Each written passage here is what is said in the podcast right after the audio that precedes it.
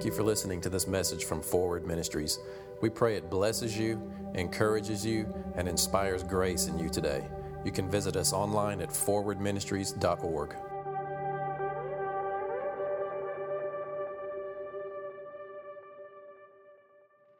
Well, I ruptured, otherwise known as tore, completely my Achilles tendon. It's like popping a rubber band, and it's painful. Anybody ever done that? Anybody ever? Yeah. Huh? I'm just wondering. We could commiserate, share stories, you know. It's, it's like kidney stone people. If you've ever had kidney stone and you see somebody in the crowd and they start talking about kidney stones, you're like, yep, me and you. I, I got you. I know what you're talking about. That's another thing. It's weird how we bond over pain, though, isn't it? I mean, it's like, oh, and people start telling you their stories. Oh, I was laid up for six weeks here, and I was this and that. And, but it's weird when we bond over emotional pain that's destructive, too right? That can lead to dark places. By the way, I've been on my back for over two weeks, so I've got about 27 sermons to cover today.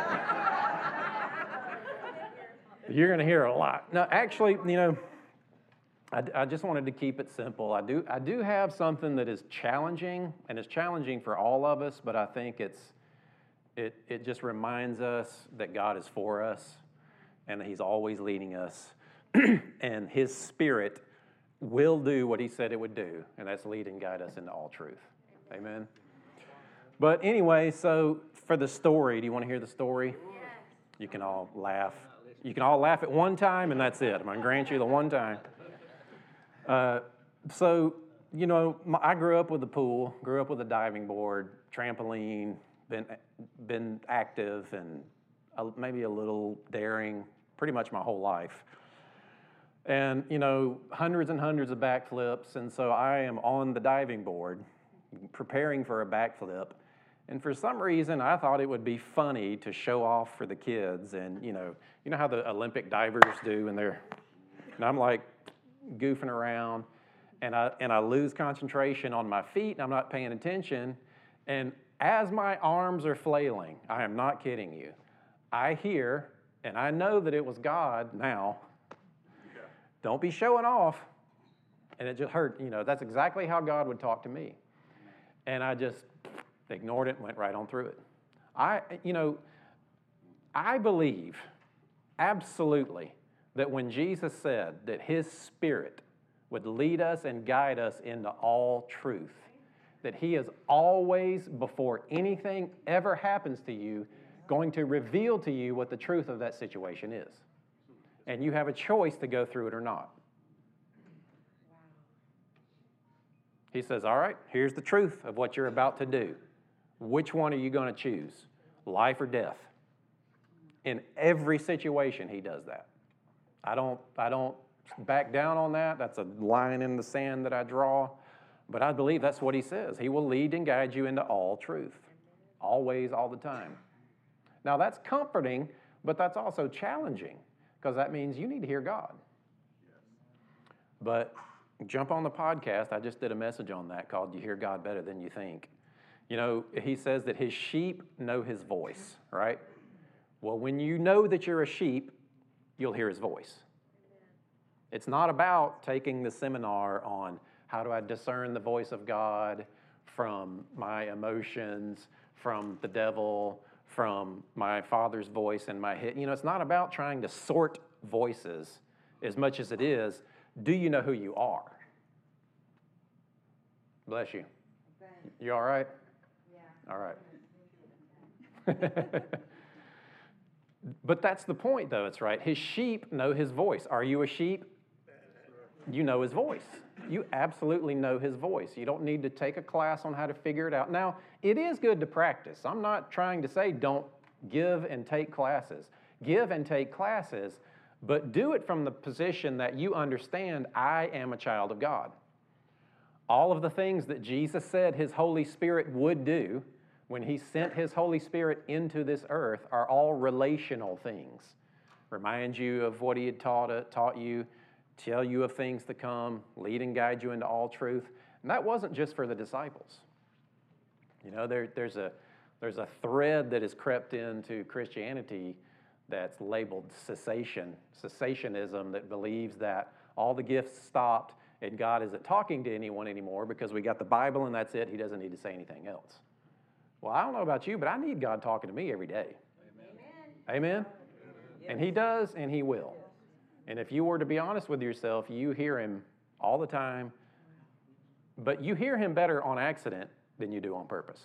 I'm just convinced of it. You know, and it, and it has more to do when you are confident in who you are in Him. That's when you're going to hear Him without even trying to hear Him. So, you know, this is not a test. This is not just an accident. This is me ignoring God. It is what it is. And, and now, you know, it's not that I beat myself up. It's not that I feel like, oh, I'm, you know, I'm whatever the negative things, don't feel sorry for me. Don't sit there and say, oh, you shouldn't be that hard on yourself. I'm not really hard on myself. We all miss God. It happens, you know. So, but th- today I wanted to go into this thing about self deception. That sounds like a real rosy title, doesn't it? I mean, usually it's, you know, bless God, faith, and grace, and you're whole and righteous in Him. Well, because you are righteous through the blood alone, and because His love is seeking to make you whole in your soul constantly, you can handle this kind of stuff. So I just I kind of just went through and I started thinking about a lot of the a lot of I have the same conversation with a lot of different people regarding behavior, regarding challenges, you know, money, job, family. It, it's all pretty related. There's not that much unique that people deal with. It's just different facets, different degrees, different scenarios, but we all pretty much deal with the same things. You know, our problems are not that special. Am I like too harsh? Have I, I've, I've been like, I've been laying on my back thinking, I got to get in there and preach.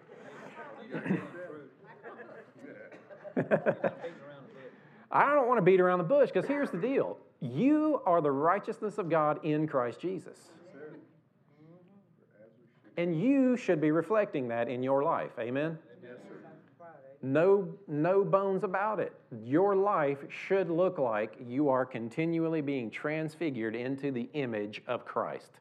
Because God, before time, decided this is what it's going to be like. I'm going to choose Israel to bring my Messiah into the earth.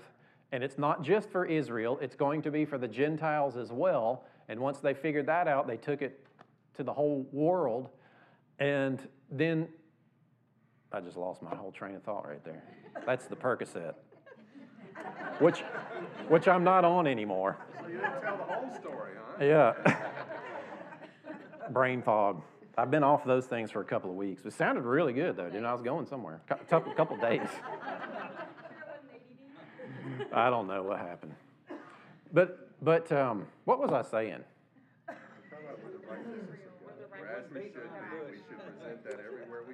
Right. Oh, the, the, the, the predestination part. God chose Israel. That was the elect. Those were the chosen people to bring the Messiah into the earth, right? And then it was for the Gentiles as well. And once they figured that out, they started taking it to the whole world. But also within the Israelites being the chosen people that the Messiah would come through, the elect, it was now for all who will believe.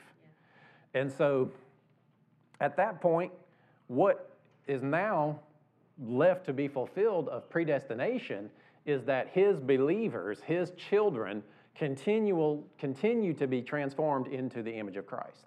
Right? Predestination is not you're in, you're out, you're in, you're out, you're in, you're out. It's the way that God chose to, through this particular group of people, bring the Messiah into the earth, and the way that He determined ahead of time that He would bring salvation and make children His own, make people into His own family through adoption, was through Christ.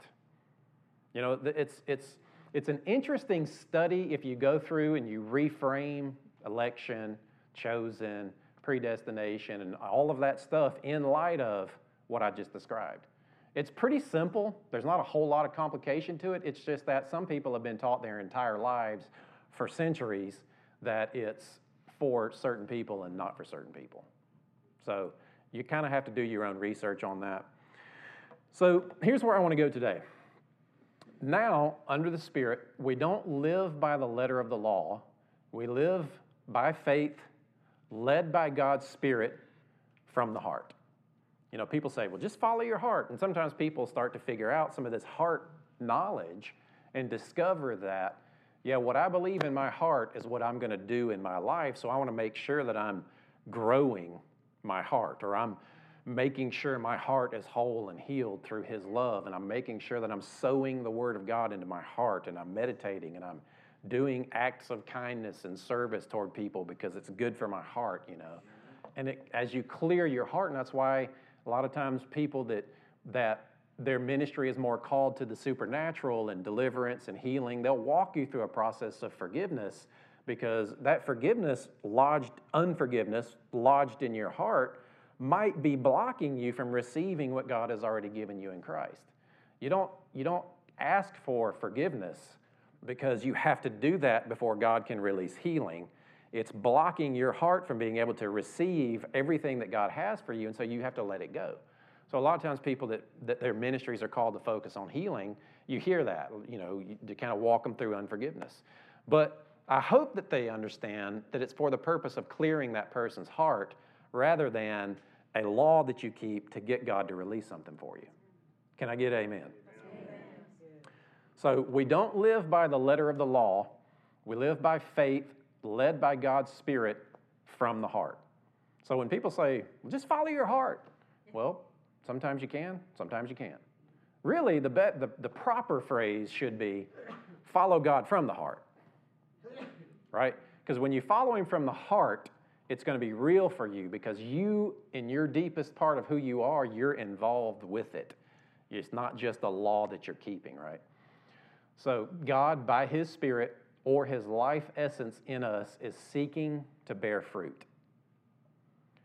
And if we'll yield to Him, let Him bear fruit through us, we'll experience what we're predestined to do, which is transfigure into the image of Christ.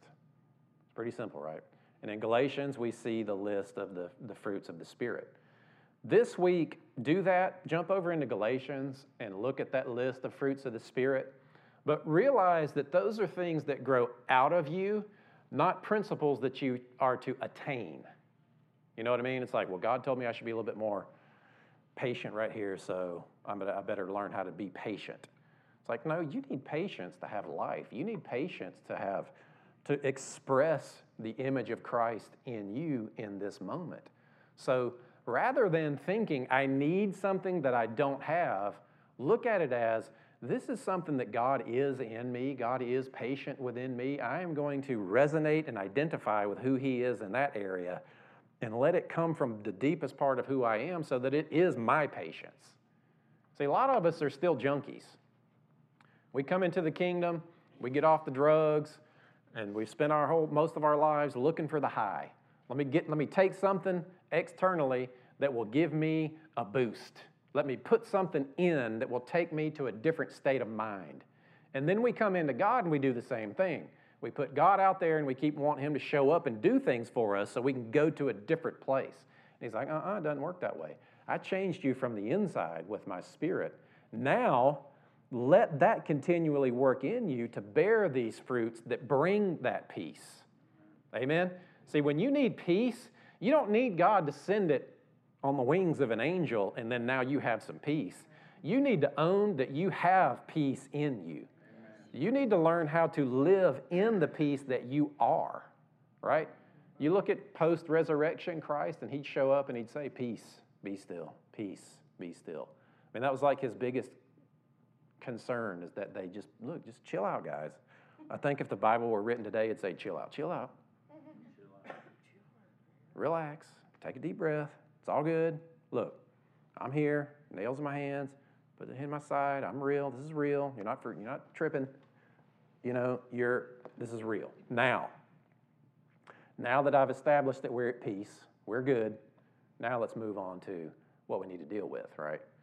That's what we always have to do as believers is always, always, always go back to that place of peace. I'm good with you. Now, some people have said, because I'm good with God, I don't need to change. He's good with me right here in the middle of my death and destruction. Well, that's dumb. but it's, it's some people take it, you know, some people take that freedom as an occasion for the flesh or into greasy grace, or there's this cute little term called hyper grace. I don't even know what that means, but people say that, you know, if you preach too much on grace, it's you're giving people a license to sin. Do you need a license to sin? I mean, you, we pretty much do it on our own anyway, So, why is it seemingly difficult to change sometimes? I think it's one answer, and it's because in every area of our life, we're not committed to being his disciples. Now, in the next several weeks, maybe even a couple of months, we're going to start going into this series that really breaks down the core values and beliefs of this church because you know we're growing and new people are coming in and I, I want to go over some of the basics have that recorded as a series but you know if you don't have access yet we have an online uh, video course called welcome to the family that you can go through and it gives you a whole bunch how many of you have done that already? Raise your hand. Yeah and you can go in and out you know it, it takes about two and a half hours um, a little bit more if you listen to some of the messages in there. Yeah, welcome to the family. Actually, don't don't go to that website. Don't go to that link. go to membership. You can leave that graphic up. It's fine. But if you're looking for it, just go to the uh, church website, forwardchurch.net, and under um, home, there's a membership link, and just click on that, and then you can get access into the uh, class.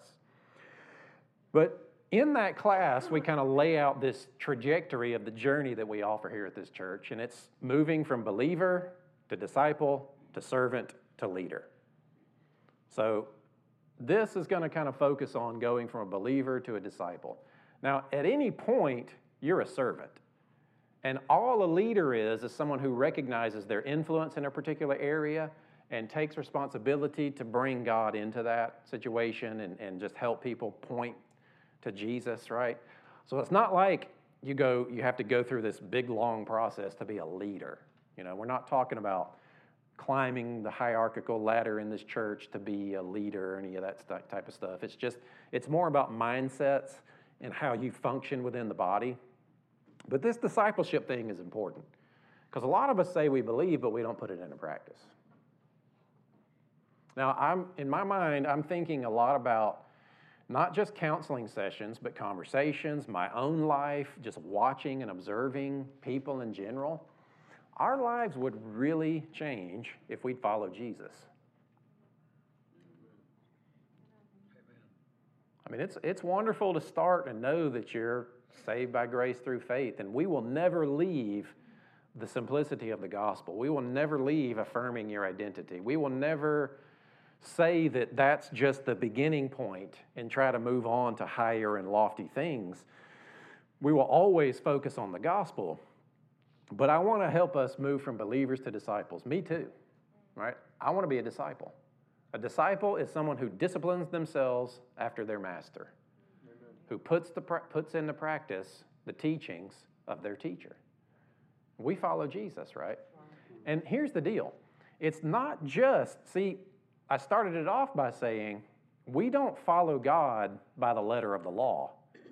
We follow Him by faith now. Believers, children of God, follow God by faith. Now, of course, all of the Old Testament, the revealed moral code, the revealed wisdom of God is valuable.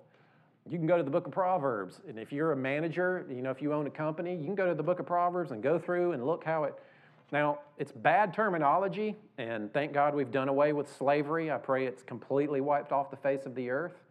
But when you go back and you read something about master and slave, just replace that with boss employee or even parent child, just in some type of position of authority, right? Don't get caught up on the slave word. We know that's wrong, should have never happened. And God is not advocating slavery. God, and a lot of times when you see it, what is this? Are you keeping count? Is this sermon 15b, maybe? but a lot of times when you see God address something like slavery, it seems like he's advocating it or condoning it. But really, all he's doing is he's acquiescing to the level of their mentality in that moment. It's like, if you're going to behave this way, do it this way. I prefer you do this, but if you're going to act like that, do this. You, you, you see what I'm saying? Not condoning slavery. He's just saying because you're in this situation, live this way. So, because now that we don't follow God by the letter of the law, even though we can go to the Old Testament, there's, you can get wisdom out of lots of areas, lots of different places. The Bible is a great one. Go to the old stories, gain what you can, gain the principles, gain the wisdom that's revealed in those old stories. However, ultimately, if you're going to be a disciple, you must learn how to follow God inwardly from the heart. And it's not hard. It's not like you have to figure out how to get anointed enough to hear his voice. It's just that you wash and renew your mind with what he did for you, so that ultimately how you see yourself is equal to what he says you are. When those are your thoughts about yourself, when in that moment you're standing there and your favorite sin is right in front of you, and you remember, I'm the righteousness of God in Christ Jesus. I have grace in me. Where sin abounds, grace does much more abound. And when that becomes less, I'm trying to attain to that and more, this is who I am, man, sin's no problem. You just look at it and say, I can't believe I ever wanted that. I can't believe I ever behaved that way. I can't believe I ever thought that way. I mean, you talk to people that have had some really radical shifts in their mindsets, and you think back to how you used to be, and, and it's like, what? I was crazy. Anybody ever been crazy? James 1, I didn't give them the uh, scriptures ahead of time, but basically we're going to go James 1, 18 through 27, and that's going to be it. You can put it up in the NIV because it, it reads well. So, your homework this week go to Galatians, look at the fruits of the Spirit, and just meditate on them already being in you. Don't look at them and think, oh, I need to be more patient, because there's, there's no end to that, right? There's no end to, oh, I need to be more long suffering with this one. There's no end to that. Of course, you need to be more. But when you own that you have that in you and you will draw on it when you need it, it's going to come out of you. When you are convinced of your identity in Him, it always comes back to identity. So let's just read through this James 1 18. There's a phrase in here that just hit me. It, you know, just it landed heavy this week in a good way. So he chose to give us birth through the word of truth. Now, think about that. What do you know about the word?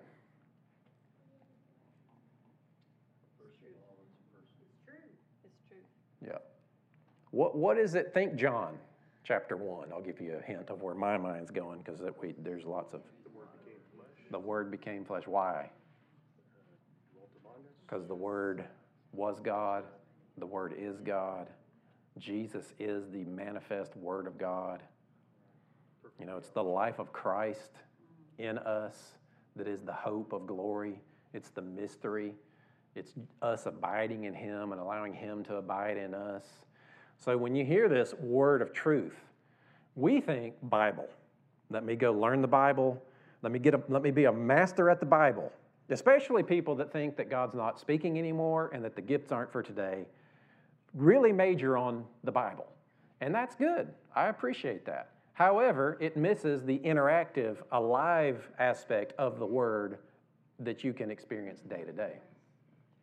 So when I, when I read, He chose to give us birth through the Word of truth, that's Christ. Jesus is the Word of truth. You are born through Christ, right? You are remade, regenerated, become a child of God through Christ, not through some principle that you lift out of the Bible. I'm not minimizing the Bible. I'm just trying to help us understand to be disciples, it's the living word within us that we live from. Amen? Now, the living word within you will always verify the written word and the, re- the previous revealed history. It's not going to just make up something new that contradicts the old. You know, so we have the written word as the anchor. And I'm a little leery of people that always, God told me this, God told me that. Well, I don't know if I'm spiritual enough to hear God like that. All I know is when, I, when my inner thoughts match what I see revealed in the Word and it's alive to me in that moment, then I can act. And I'm not just looking for the Bible to tell me what to do.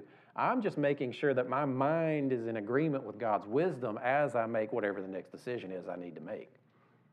Diving boards aren't in the Bible. you, you, you, see what, you know what I'm saying? He chose to give you birth through the word of truth, that we might be a kind of first fruits of all he created.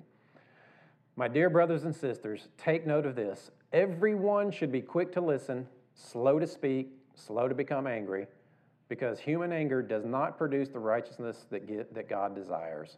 Therefore, get rid of all moral filth. Now, a disciple reads this kind of passage and desires to get rid of moral filth, right? However, the way you go about it is through fruit bearing, not working really hard to clean up your behavior. You understand? See, transformation so that you can clean up moral filth comes from you renewing your mind, specifically renewing your mind in light of what Christ has done in you and who you are in Him. See, a lot of you can read this and say, Well, I need to clean up some moral filth in my life, and, and start to feel really guilty and start to feel like you're really short. You have some shortcomings in that area, you know? And so you start to use this as a law against you and you begin to feel condemned. Don't do that. Stop it. This is more of an invitation. This is, oh, okay, I see that God now wants me to live morally clean. So, because Christ is in me, He can bear that fruit through me. But yet again, it's not God, send me some moral cleanliness that I can put in and I can ride that wave. No, it's I desire, I want this in my life. I want to live morally clean in my life. Not just because I feel like God wants me to, but because I trust Him. This is my master. I want to live in, in a way that brings glory to Him. So I am going to yield to Him from the heart to let Him bear this in my life so that I own the change.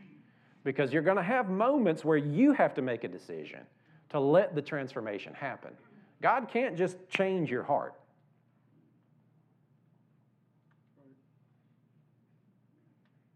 You've asked him to, haven't you? God, would you please just fix this in me? He's like, I gave you Christ. He growing in you will. It's like when Paul said, This thorn in the flesh, God, need your help on this. He says, My grace in you is sufficient. My grace in you is what you need to walk out of this situation. A lot of times you hear preachers preach that message and it's that like that's a no. Paul says, God, will you help? He says, My grace is sufficient. Translate somehow to God saying, No, not going to help. You need to suffer with this for a little while. You ever heard it taught like that? Here's some grace is a no? What? That person doesn't understand grace. My grace is sufficient is Paul. It's like, he, it's like he told Moses. Moses is, they've, he's already seen all those incredible miracles in front of Pharaoh. They are led out of Egypt after the Egyptians came and just gave them millions of dollars worth of gold, so much that they couldn't even carry. They get to the edge of the sea, and Moses is like, well, I don't know what to do now. These people and this and you, and he's looking for somebody to blame. And God says, Moses, why are you crying to me? Use the staff that I've given you. He already had within his own hand what he needed to watch God move through him. Now there's a co laboring there. And the co laboring is that you have to be willing so that you're not blocking what God wants to do anymore. Are you saying we can tie God's hands? No, I'm saying God upholds his word that he gave you dominion over this planet. All right. Therefore, get rid of moral filth and the evil that is so prevalent and humbly accept the word planted in you which can save you. This, this just is awesome. Go back if you would. Humbly accept the word planted in you which can save you. Think about that for a minute. Just say that in your own mind. Humbly, I will humbly accept the word planted in me which can save me.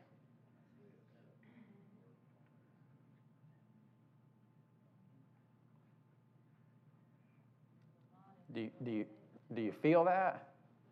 I mean, you may or may not feel anything. That's not the point, but Christ is the word in you, right? I will humbly accept the word, Christ in me, that can save me. That's huge. That is huge. What does save mean? Healed, whole, made whole, delivered, restored, kept safe, rescued, prospered. It's all inclusive, it's powerful. This is what we want. This is what we want to be in this earth because people out there are starving to see a group of people that call themselves followers of Jesus actually live like Jesus. And I'm not just talking about miracles, I'm mostly talking about displaying the fruits of the Spirit. Miracles too. Verse 22 Do not merely listen to the word and so deceive yourselves, do what it says. Like, this is another big one. Leave it on that for just a minute. This is, this is where I'm, this is the point of this message today, is that when we just listen, if you just come in here and you enjoy these messages and then you go out of here and you don't ever put this stuff into practice, you're deceiving yourself. You're still righteous, you've still been cleansed by the blood of Christ and left in a holy position. God is not mad at you, He is not holding your sin against you. However, you're deceiving yourself. You are at peace with God. God is going to continually, daily, moment by moment, lead and guide you into all truth. But if you are not intending to put it into practice, you're deceiving yourself. You are better at deceiving yourself than the devil is at deceiving you.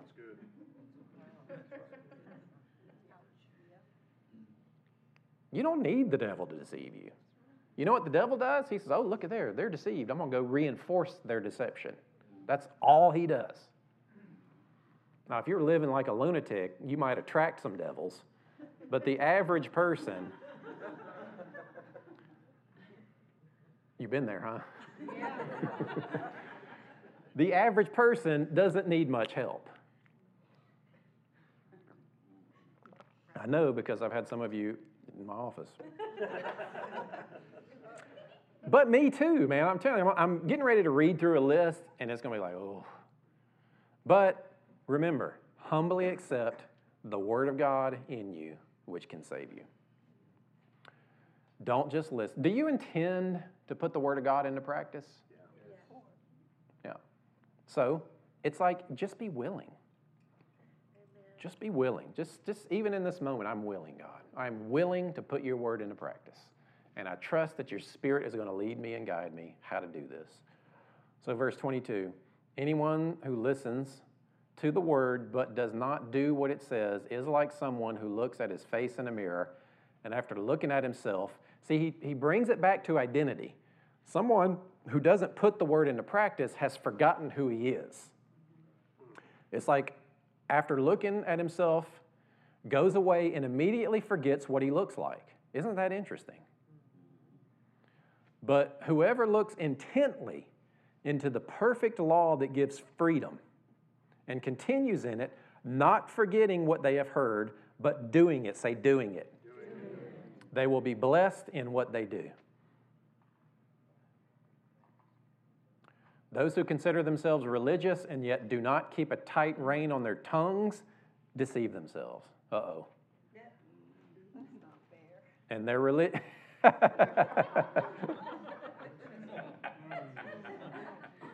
I'm just. Gosh, I don't even want to read the next part. You, you read it.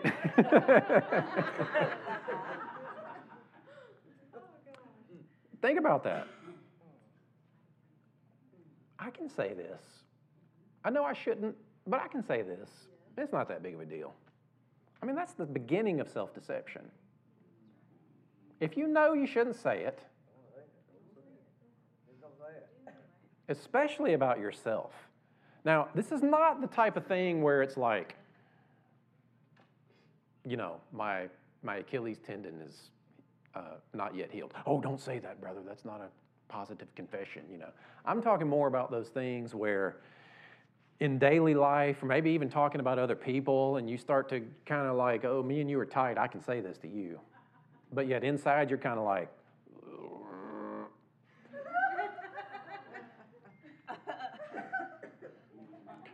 it happens. In fact, let's just make this an exercise, okay? Do you want to figure out how to hear God better? Practice this. Next time you start to open your mouth and you feel that, mm, I shouldn't say this, pay attention. It's a great teacher. The Spirit in you helping you guard your mouth is a great teacher.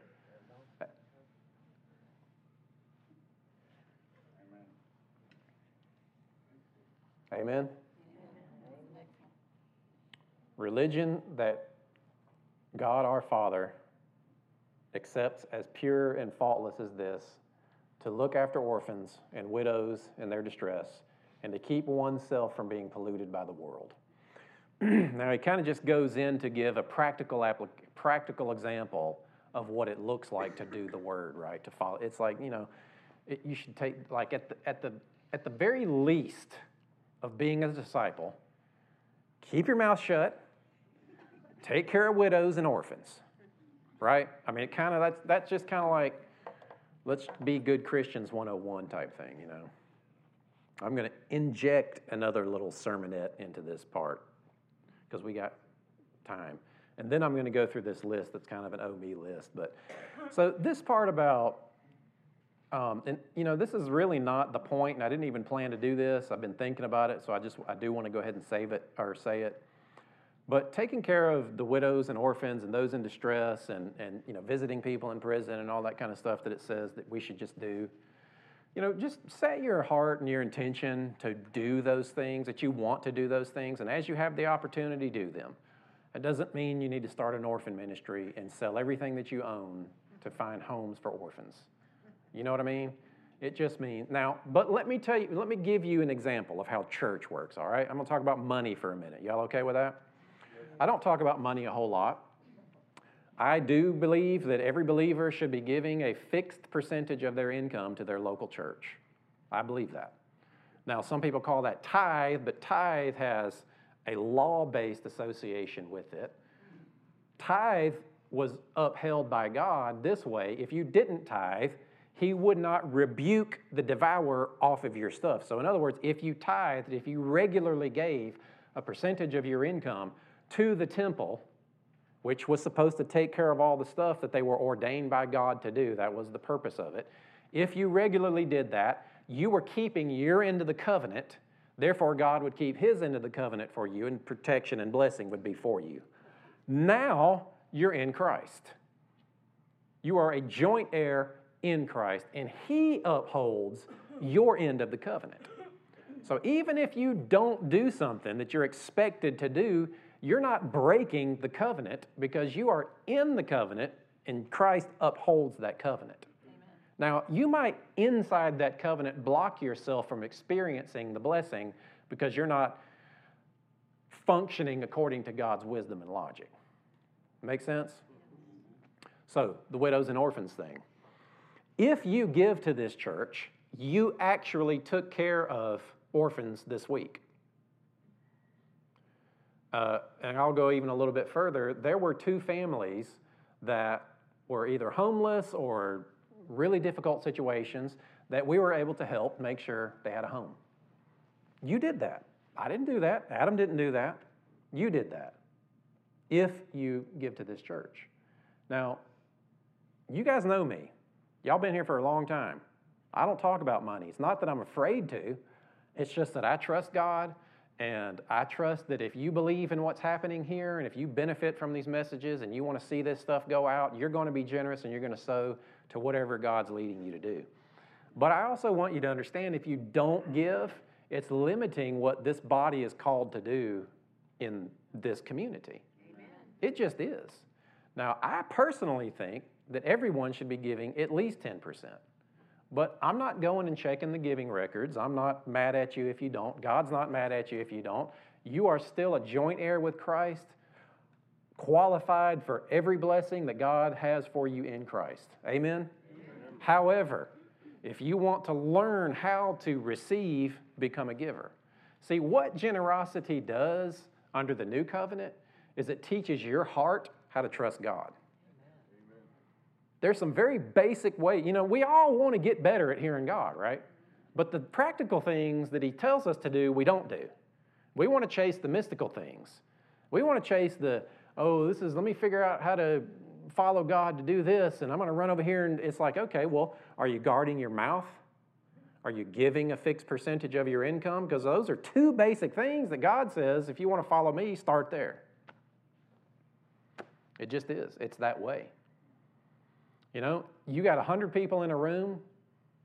I don't know what the income is, but 100 people giving 100 bucks a week, that's $10,000 a week. You can do a lot with $10,000 a week. Our average offering is about three to four, five, three to four thousand a week, and it you know jumps up sometimes, jumps down sometimes. This isn't like oh Clint's really angry. He's been laying on his back for three weeks. What's going on? Give it down. I, I just I just want you to know if you're going to be a disciple of Jesus, put your money where your mouth is. Amen. If this is your church, put your money where your mouth. Put your money where your butt is because we need some better chairs. Aren't you guys tired of sitting in those black chairs back there? They don't feel very good, do they? They're not as comfortable as these chairs up here. So, um, and, and, can you receive that? Did you learn something in that? You know, and what's your commitment in that? I'm not going and looking at the records. I'm not going and treating people, the big givers, better. I don't even want to know who they are. That's not what it's about. It's about us collectively. We are we're a family in this place. I have felt it over this last couple of weeks. People showing up and calling and texting and bringing food and and, and it's awesome. It's amazing what a family of God can accomplish together. And if you feel disconnected, it's by choice. You're going to be as connected as you want to be. I might as well just cover that too. Say, we still love you. Well, you can say a little bit louder than that. Anyway, I said, say, we still love you. We still love Oh, thank you. All right.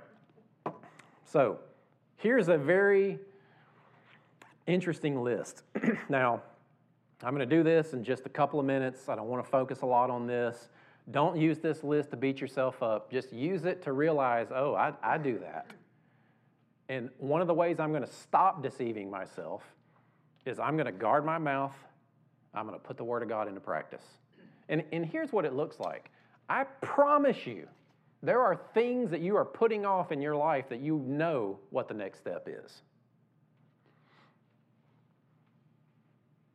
I went through a period of time of personal investment when I was just reading books, reading books, looking for, you know, to understand uh, mark, you know, at different stages, we've done different things, looking to understand marketing, looking to understand sales, looking to understand social media, understand this, understand, understand. And it's like, what if I just do what I already know? To me, that's as practical as it gets as far as putting the word into practice. Do what you already know to do. When you're facing a challenge, sit, be at peace, remind yourself of who you are in Christ, and it's not that you're trying to hear God, you already know what that next step is. And if you don't, God will reveal it to you. The reason we don't do what we already know to do, the reason we delude ourselves is because we're not seeking to actually put the word into practice. We're not actually seeking to put these principles into practice of relationship and all this kind of stuff. So here we go. Y'all ready for this? These are elements of deception, ways that we keep ourselves from experiencing God's best. And just buckle up a little bit. When you know better, but you still do it. Anybody ever done that? I feel like doing the Foxworthy thing to at least make it, you might be deceived when.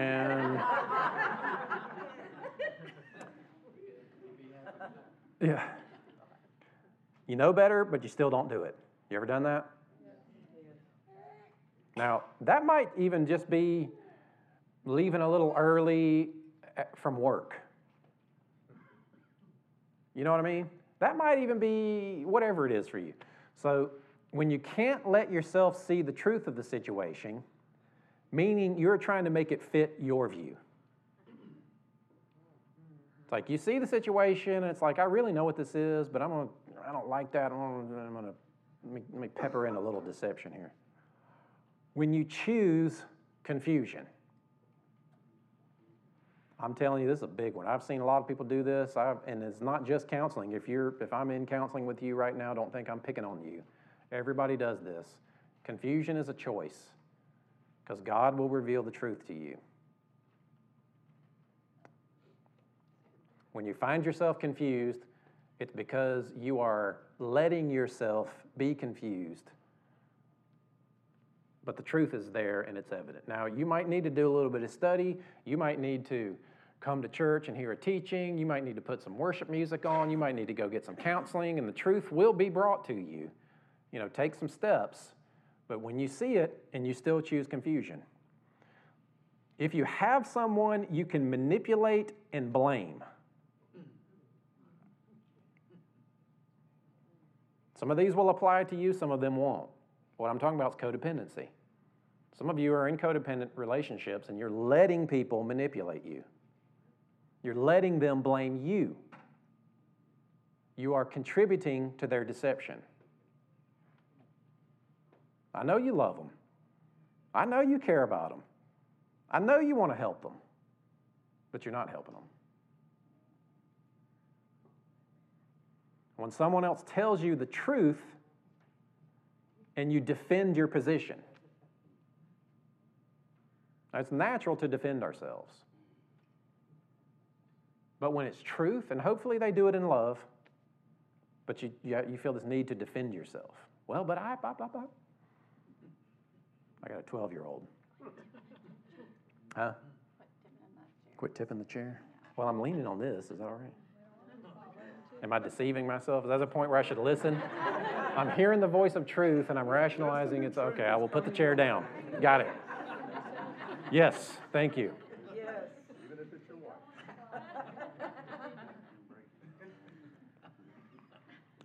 This is a big one. If you find yourself in the same adversity over and over,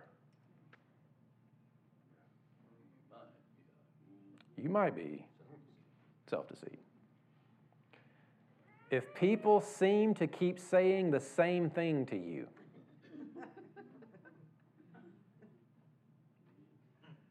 why do people keep saying that to me?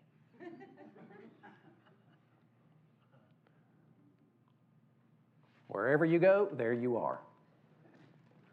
This is the last one. When you hold on to unrealistic expectations.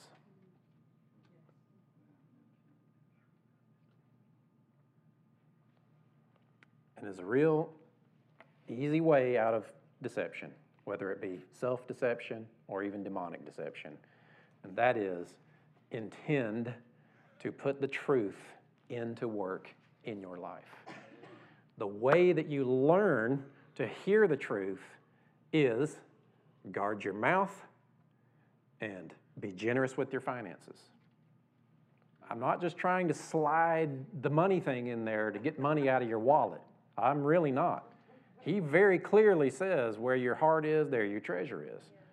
You want to know what you believe in, look at your bank account. Well, but I can't give. I, you know, once we get here, then I'll start giving. We'll give a dollar a week. Tell yourself, I am going to trust God. And I am going to do this so that I believe and trust God for provision in my life. And I am going to put it, it is, it is a biblical, godly principle for a body of people to support that body so it can do the work of God in its community. Amen. It just is. Now you're not cursed if you don't do it, but you're, you're limiting that body if you don't. If you don't. You're limiting yourself, you're limiting the body, you're, you know. Now, I get it, you know, our tax structure, there's all kinds of reasons that it shouldn't be the way that it is, but, you know, it, it's kind of like do something. Do something with your mouth. Do something with your finances. Do something with all. How, how many of you are note takers in church? What do you do with those notes? Good. I'll be nice. I'm gonna start being nice now, okay? Uh, Pastor, yeah, because you lose things within, what, what is it, like twelve to twenty-four hours if you don't actuate it, is that true? I mean, you know, there's probably studies that prove that in some way, yeah. But I mean, you got the notebook. You probably got the same notebook from three years ago, you know, what I mean. You know, I'm just, I'm just saying it's not, I don't think it's lost. Right. Don't let that create fear for you. It's like, well, if I don't do it right now, I can't ever do it. Huh? That's why you need to stay in the Word. Stay in the Word, yeah. But, but just very simply intend to put it into practice. You know, even like in the in, when you come to church, I want it to be fun. I want us to have a great time. I, you know, I love I love our band. I love the people that play in the band. They sound amazing, and all the work that they put into it. I love seeing you guys. You know, I, mean, I love doing this. I could sit up here for another hour. Oh, Lord.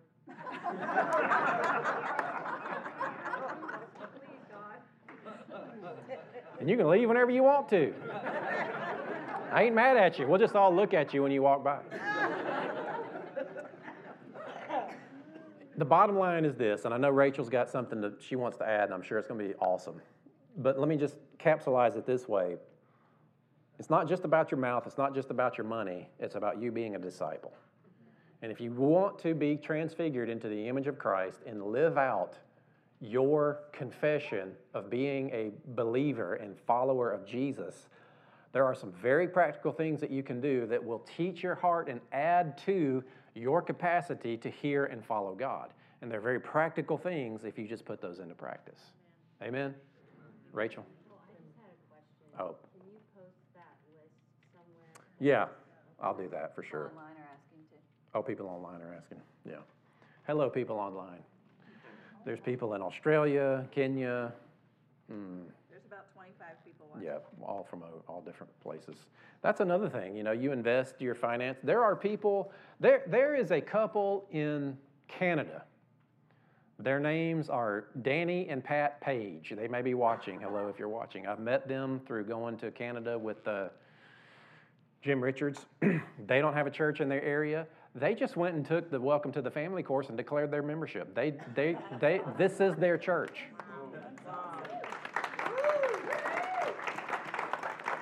You know, and we put so much stuff out there for free. You're doing that, you know. If you believe in this, it's not just about.